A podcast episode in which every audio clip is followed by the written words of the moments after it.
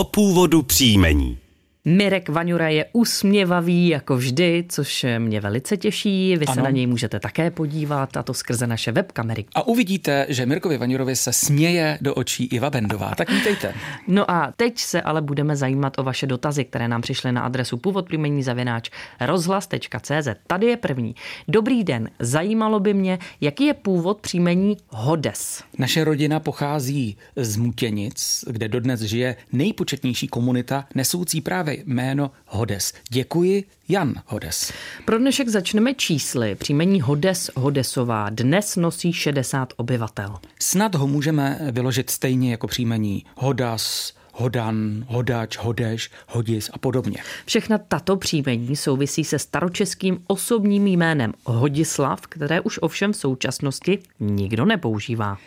Tak zdravím vás, to už je začátek druhého dnešního dotazu a tady je pokračování. Prosím o vysvětlení původu příjmení Hněvsa a Houf.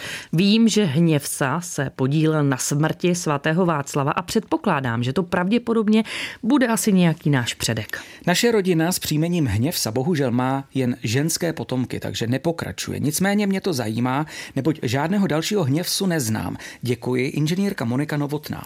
Příjmení Hněvsa mohlo být odvozeno z ob obecného jména hněv a označovat tedy něčí stav mysli. Podobně máme příjmení z pocitu jako hrůzek, strach, smutek nebo trampota. Ale mohlo samozřejmě vzniknout i ze staročeského osobního jména hněvsa. Odvozovat však příjmení od nositele takového jména v 9. století prostě nelze. Rodinná jména začala vznikat až o několik století později.